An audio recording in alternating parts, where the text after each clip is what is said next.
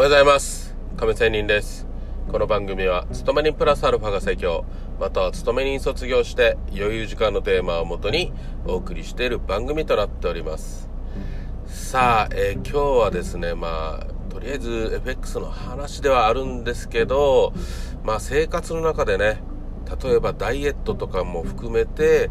えー、似たようなものがあるんだろうと思って話をしたいと思います。まあとりあえず FX で例えて話をしますが私ねやっぱりマイナス3000万借金をしまして、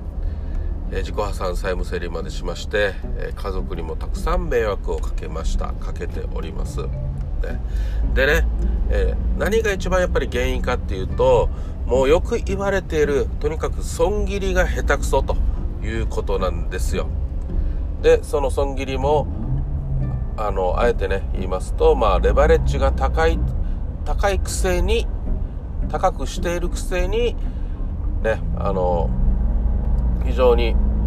え損切りが下手くそということなんですよね。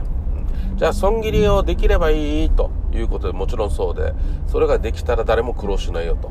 ね、いうことなんですけどじゃあ損切りができないのはなぜかということなんですけどもまあやっぱりね誰でも損したくないということでね。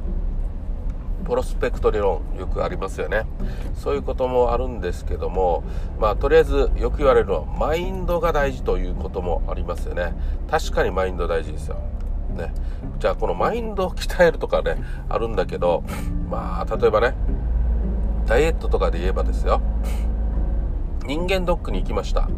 で例えば医者から「あこれ肝硬変ですよ」とかね「これちょっとがんですよ」とかさ「えちょっとこれ今まずいですよ」って本当に言われたら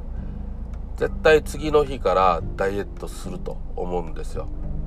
言いたいことはかなりのね衝撃的なインパクトがないと人って動かないというところがあると思います。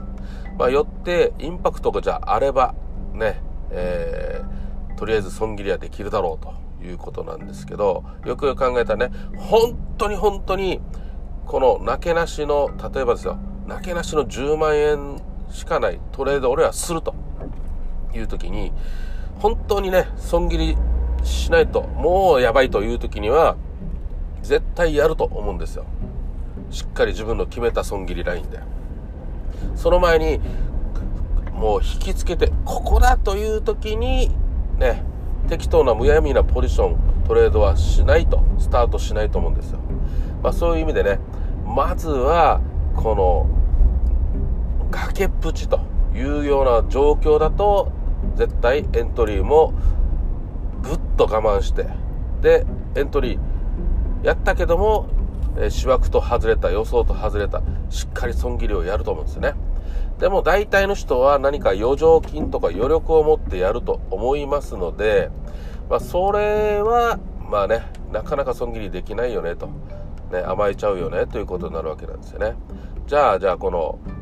えー、インパクトがあればまあまあできるだろう。じゃあインパクトがなければというところなんですけど余剰資金が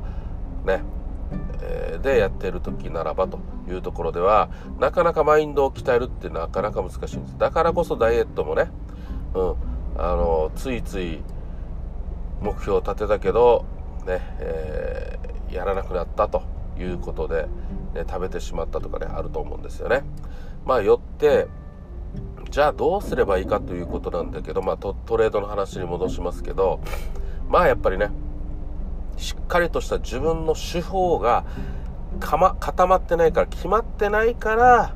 ね本当の本当にもっとね突き詰めたテクニカル分析ならね、うん、それでやっていないから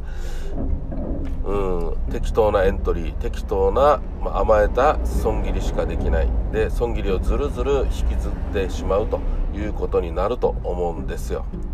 ね。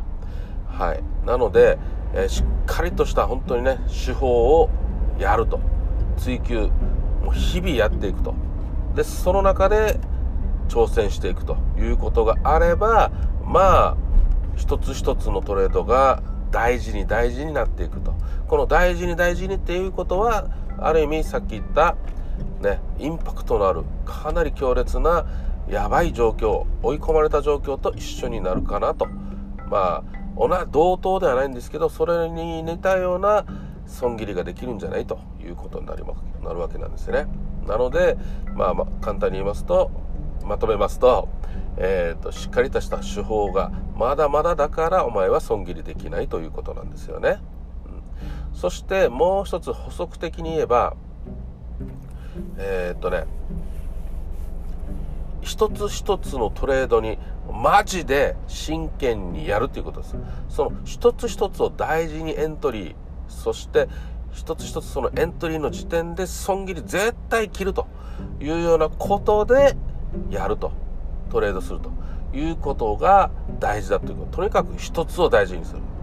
ね、そうすればその本当に一つ一つの超大事なトレードが毎回毎回繰り返していけばまあ損切りはしているだろうし